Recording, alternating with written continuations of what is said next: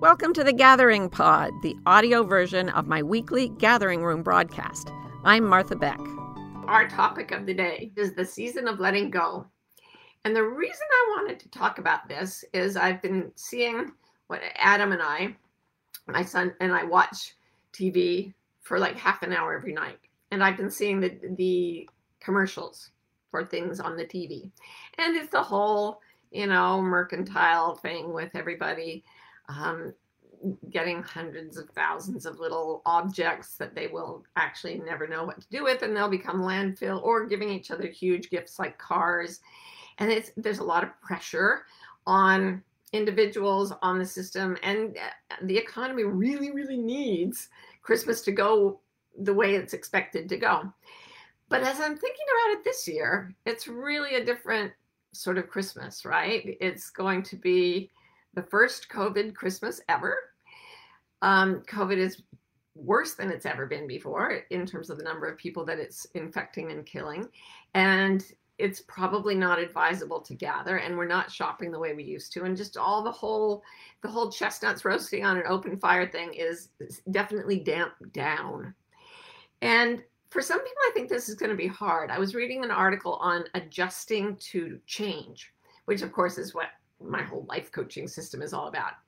But it said that even if somebody goes to a Thanksgiving dinner and they don't get turkey, they get some other kind of meat, they have to go through a really intense process of readjustment because they're used to getting turkey for Thanksgiving and it's it's a sacred thing and it gets really really ironed into the brain that this is the way it's supposed to go.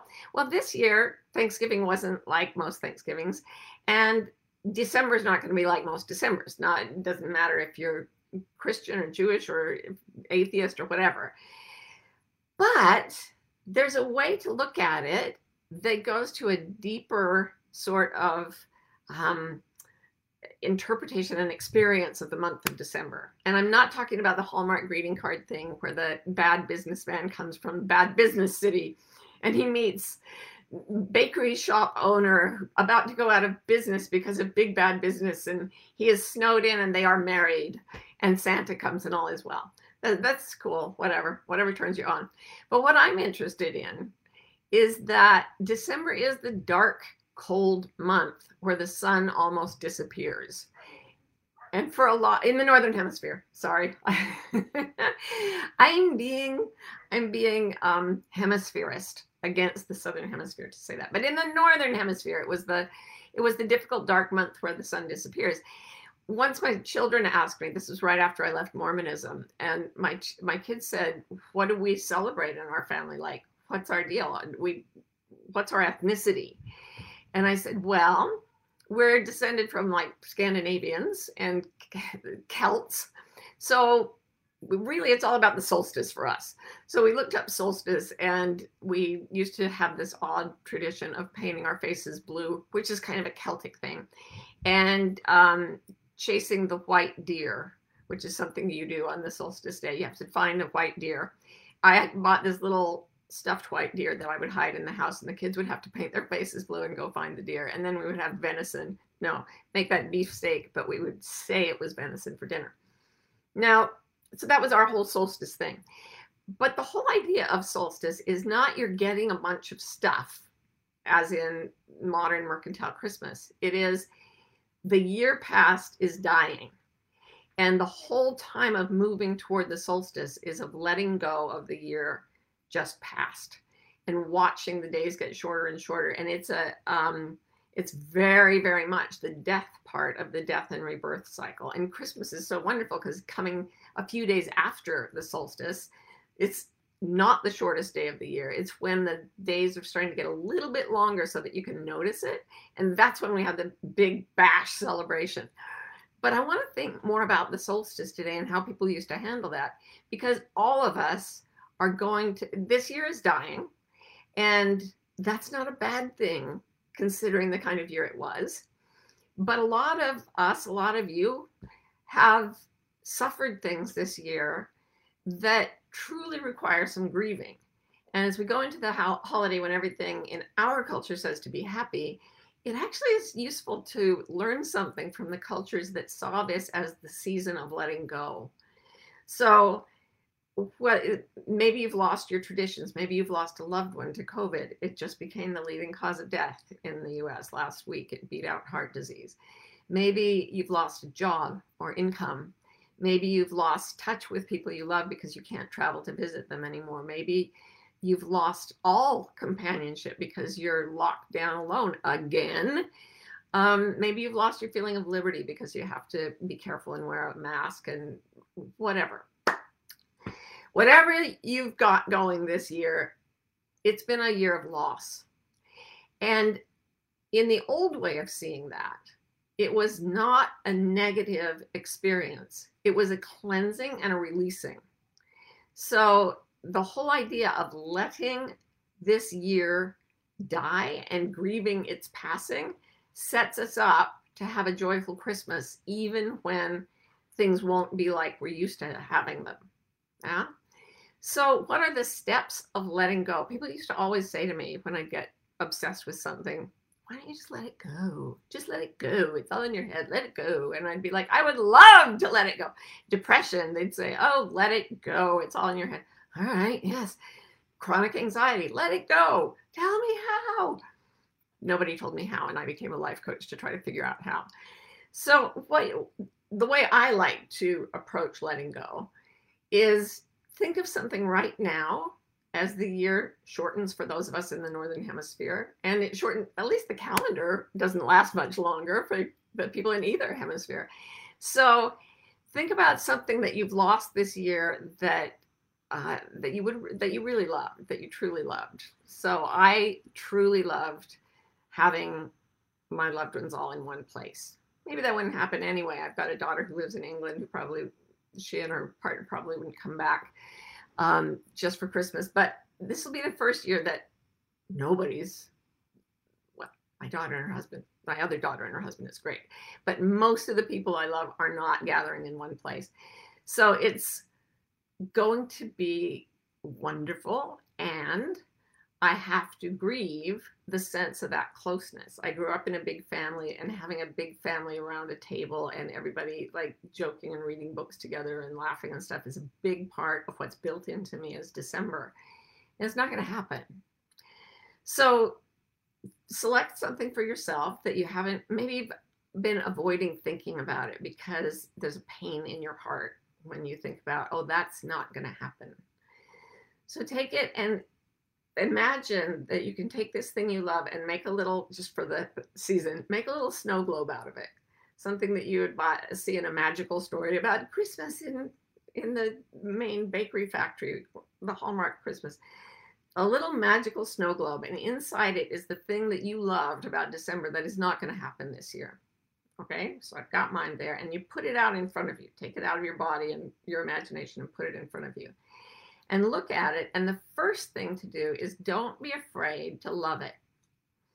They say in psychology that you actually can't let go of something until you have truly loved it, which is why so many of us can't let go of trauma and things. It's hard to love traumatic experiences, but love is the first step that, that makes things real and puts things right. So the first thing you do is love the thing that you've lost. Now that will immediately bring up feelings of wanting to attach. So our culture's definition of Christmas and the Christmas season is a lot about attachment and possession. It's about wanting things and getting them. Instead of that, this is about wanting things and letting go of them. Now, as that happens, you get this surge of sadness. If you get something to grasp, you get a surge of kind of happiness, but it's actually a kind of manic possessiveness. And immediately it makes you vulnerable to losing the object and then losing the happiness that comes with it. So allow the sadness to come out. Look at the happiness that you used to get from grasping that thing. Feel the sadness that comes from letting it go and realize that these two things are always connected. If you if you as Nisargadatta says, what you call pleasure is actually the space between two pains. You get something, you're happy for a while, you lose it inevitably. You're sad for a while, get something, happy, lose something, sad. as you watch that continuing, and this is very much a part of ancient traditions' ways of looking at the short, dark months, as you look at the sadness and the happiness, you realize that they're two poles of the same um, sort of incarnate experience, and that the part of you watching both loss and gain is at a little distance away. And I talk about this almost every week finding the compassionate witness to your own experience. So you look at the snow globe and you feel the sadness. Now take the sadness that was that goes along with losing this thing, give it a shape and a form. Find where it is in your body, give it a shape and a form. Mine became the white deer. it just did because I remember doing that with my kids. So I'm going to take the white deer out, the stuffed white deer, I'm going to put it there. Now that represents my sadness. So if you got your sadness, you got it out there along with the thing you're losing. Now, this is a this is a counterintuitive step. It wants to come back and live in your heart. Can you allow that? The sadness, whatever represents the sadness, wants to come back and live in your heart. If you can't handle it, then you take the part of you that can't handle it and you take that out and put it next to the I've got the snow globe, the white deer, and I actually can let the white deer back into my heart. I'm quite happy with it, even though there's so much sadness with it. If you keep doing this, if you keep finding the feeling that is resisting the experience and taking it out and putting it in front of you and looking at it from the compassionate witness, this strange thing ha- happens in your brain. This is taken from acceptance and commitment therapy, by the way, where two things happen. The first thing is the moment you can start accepting things back into your heart, they change. So I take the, the white deer that has a lot of sadness about it and I take it back into my heart and I feel love. I feel warmth. And the warmth and love of the experiences I have had begin to permeate the sadness and fill it so that it's it's everything. It's all the colors of the rainbow brought together. There's a sweetness and a sorrow that are so complementary that they each make each other kind of an exquisite emotional experience. Then I look at the thing that is still out in front of me, in my case, the snow globe. And what I see, it's really interesting because I've been doing this in real time as I'm talking to you. And as I put it out there, I was thinking about a time when I was living in California and we had this big group at Christmas. But now, as I look at the snow globe, it's just the little family that I have living with me in my house in Pennsylvania. But I also saw you guys so in the snow globe is the little zoom light that is bringing all of these lovely hearts. And I hadn't even thought about that. Sorry, I didn't. But it's like it, the whole thing is lit up because of the connection between our hearts. And now that wants to come back and live inside me, and I can put it back. And as I love the thing that I've lost, my heart reclaims it in a way that never lets go it becomes a part of the compassionate witnessing, a part of the presence, uh, a part of the spirit having an experience in human form, in physical form. And the entirety of it, both the love and the loss, becomes really, really powerful, emotional. It becomes sweet.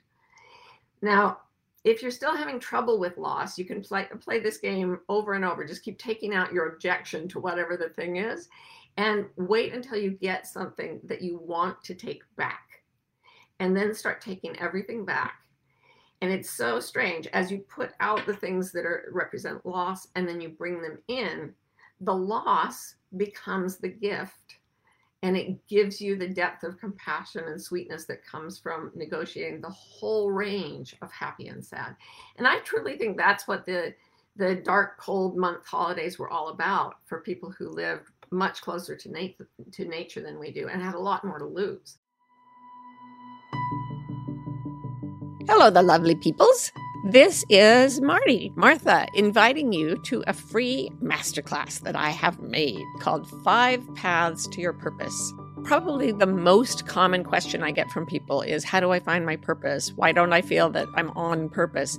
Well, it turns out there are certain things you have to do to find your purpose, and I broke them down into five, and I made a little masterclass about it. So if you'd like to see it, just go to marthabeck.com slash purpose, and you will be able to watch it without any charge at all.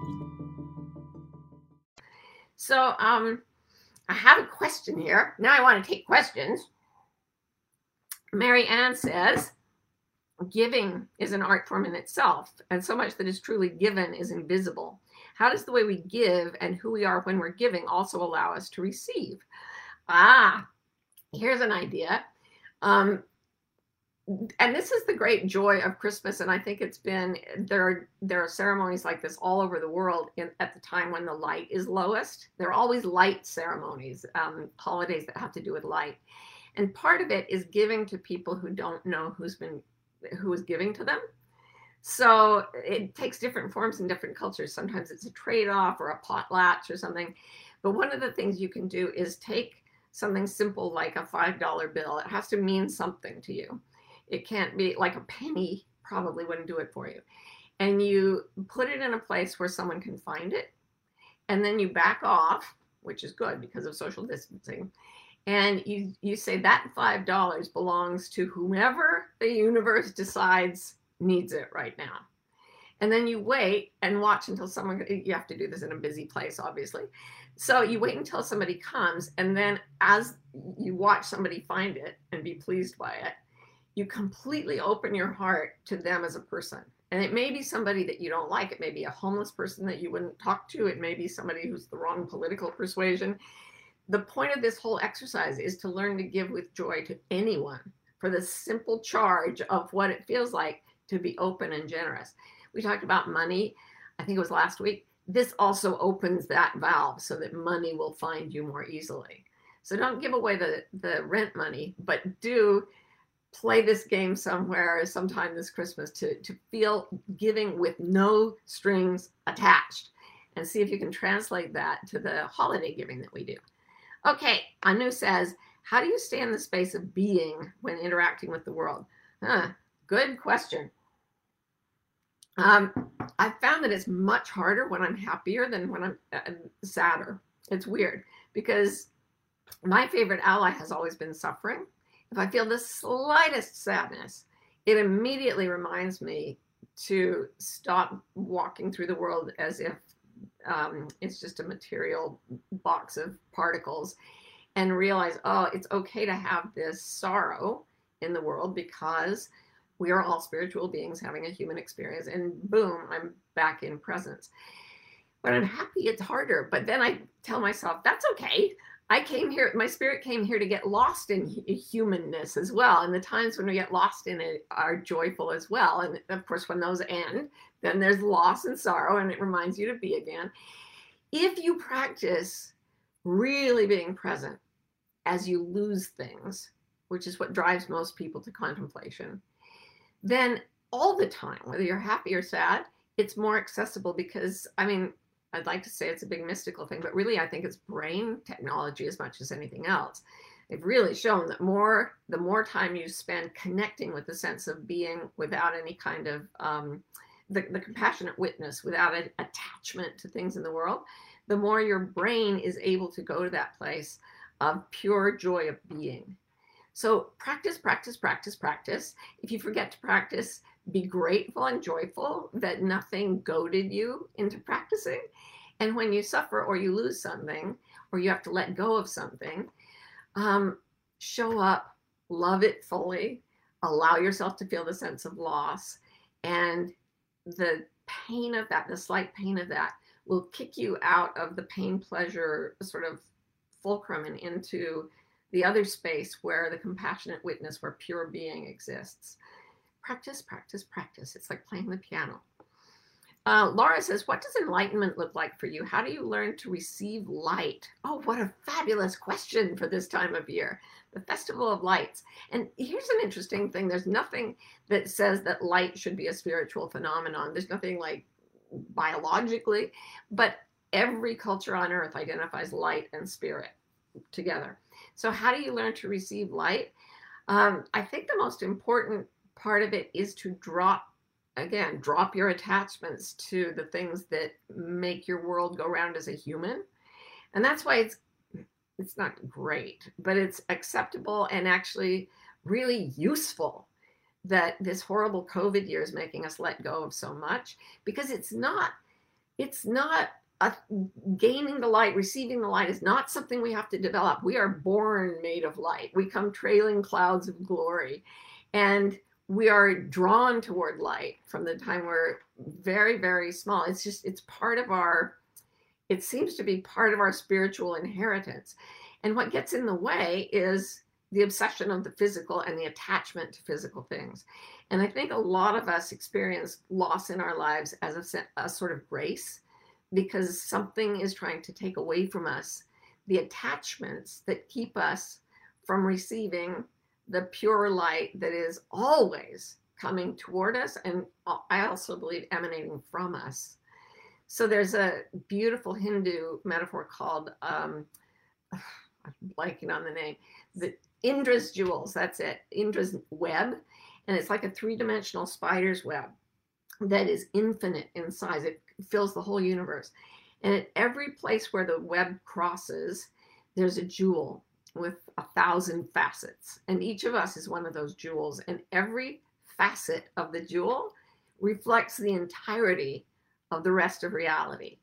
And also, it allows every facet allows our particular perspective to beam out into the universe and become part of spiritual reality. And physical experience and attachment to things that we think are going to make us happy very often cloud our ability to let go of um, of things that are not meant to be ours and of thoughts that are getting in our way. So receiving light is about clearing your mind of the thoughts that are not true for your deepest being. And it's then about once you've dropped the things that aren't true for you, it's about bringing all your actions into alignment with what you most deeply feel to be true. As you do that, it's like everything lines up and the jewel which had mud on it, the jewel that is you becomes, it starts to, come clean. And each facet starts to radiate into the world and reflect the entirety of the universe as well. So it's dropping attachment to the things that are not making us happy, and that includes thoughts. That's how we receive light. Okay, uh, Juliet says, How can I do this with the loss of a pet? Oh my goodness, there's something so deep about death, whether it's someone we love or an animal. Um, even when somebody's had a full life and you know they can't live forever and a dog's not going to live as long as you are or a cat, the intensity, not of grieving necessarily, if you let go of the need to keep that animal alive or even that person, if you let go of the need to keep them alive, you can enter with them almost into this passageway between the physical and the spiritual. And as they go through it, you feel this incredible depth. I'm thinking of when my dog, my beloved beagle Cookie, um, he just he went through a surgery that was so god awful, and he wasn't going to get better. And I just said he had an IV in, and I said just put the extra ingredient in his um, in the hypodermic, and I got down in, they said, should we lift him up on a table so you can say goodbye? And I said, no, I'm not going to put him through that much pain. So I got into this little dog kennel with him and I held him and I said, okay, put in the medicine. And I, I felt him there. And then I felt him gone. And a part of me went with him. Part of us goes with everything we lose, but it goes into spirit, which is all around us and always with us. So it went with him and then it took me a little bit into the spiritual and it brought him a little bit back into my particular physical life. So, presence at the death, the same thing, put it out there, this anguish of loss, and then take out the resistance to the anguish and see what that looks like. Take out the resistance to that, see what that looks like until you can put something back in. And when you can take the death of the pet you love and put it back in your heart without any resistance, you'll probably cry for a day or three. And your life is going to just open up and become softer and kinder and more inclusive of that beautiful soul, which I think is still going on somewhere. So um, Jen says, coming from the southern hemisphere, the end of the year feels more energetic, but still thick with a feeling of nostalgia and a sense of time passing. Any tips for making a new end of the year tradition or ritual feel significant in the first year of doing it? Jen, I almost made this the topic of the gathering room today because tradition has two meanings. In one meaning, it says you pass things down and they're exactly the same. Another thing that it can mean, it comes in the same root as the word to trade. It can mean giving up some one thing and taking on another. So a lot of the traditions that have always been the same, this year in particular, are going to need to trade for other traditions. And to do this, you need to do, there's something in the human psyche and even animal psyches that is very responsive to doing this with ritual. And I've talked about how, the importance of having ritual before. Um, in this case, what you do is you say, we're going to have a new thanks or a new, say it's a New Year's tradition. We're going to have a new New Year's tradition in, in our family. Um, so we're going to give up the old thing where we all gather and get drunk or whatever it was. And you do the little exercise where you lose that. And then you choose something that has a feeling of love about it. And it could be something totally different that gets your mind off the old way, or it could be something approximate, like having a Skype call with all your same people in the same room, but you're all on computer screens instead of the flesh. So, whatever you choose as the new tradition, it's very important that you don't just say, okay, let's do this instead. You, you have to say, all right, things are different this year. We acknowledge it.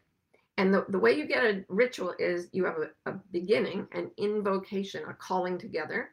Then you have a ceremony of some kind. Like we're all going to turn on our Skypes and we're all going to like make New Year's resolutions and promises to each other or whatever. But it's set up and it's done in a really ritualized way. On Thanksgiving, my family and I have a tradition that everybody, while they're eating, goes around and says things they're grateful for. And um, so you, you get that you have the invocation you have the ceremony itself and then you have the benediction or the the final word at the end. It's kind of like putting a frame around a picture. So you say we're going to begin the new tradition we're going to do it like a ceremony and then we're going to have an official end we're all going to toast each other and go to bed or whatever it is. But make sure that you put that frame around it and make it a ceremony and it'll feel like you've traded the old for something equally Wonderful. A um, couple more questions. We're almost done. Donna says, Does letting go work the same for anticipatory grief? I'm finding joy in this new way of living. Isolation suits me well. I anticipate losing that, and that is a sadness that is hard to let go of. Well, wait till it comes uh, to, to pass, and then take that sadness out, put it in front of you, see what form it takes, find the resistance to it, and if, and put the resistance out. I know this is an odd little technique, but it's super effective if you use it. And you wait until you can find a piece of that sadness that you, you want to take back in because it's also sweet. And then it will have changed the other aspects of your psyche. So try this same little technique, Donna, on, on that type of loss and see if it works. Nate says, How do you step away from being numb after trying to just keep moving beyond all the negativity and suppressing feelings? How do you allow all that in so you can put it out and see it? Very, very gently. If all you can do is say, Oh, I kind of had, I, I can't really access my feelings, I'm still really numb, but I had a real pang of sadness about being numb. Like once when I was deeply depressed, I remember playing with a kitten and not feeling anything. This is when I was young. And I thought, okay, that's bad. When you can't see how cute a kitten is, you are really numb. And I allowed myself to feel sad that I couldn't feel joy being with a kitten. And it was just a tiny bit. Um, but I, I was able to talk to people about it who understood, and that sort of allowed this tiny thread of connection with the sadness. This year is so hard, you guys, that some of you are going to have massive sadness. It's going to be really hard to let go. But I'm promising you, if you can just take a little thread of it, or if you can take the whole thing and it's overwhelming, but you can still work with it, if you can use that method, if you can put it outside yourself, find where the resistance is and keep examining that from the compassionate witness position until you can bring it back in, you're going to find yourself melting and thawing, and there's going to be um, it's something uh, that I, I love in this line from um, from not Edmond Dulac, from the the great Albert Camus. he said something that came um, came in very very handy for me when I was busy letting go of of Christmases past and taking on new things. He said, "In the midst of winter, I finally learned that there is in me an invincible summer." So, you guys, you are all made of an invincible summer and you are all shining out to the universe, and the universe is constantly shining into you. So, let this be the season of letting go, and then you'll find your arms are open to receive things you never even imagined that are going to come instead. So, love you. Talk to you next week on the gathering room. Have a wonderful mwah, mwah, mwah week, whether it's shortening days or lengthening for you. It's always going to be the year we had the weird Christmas, the weird New Year.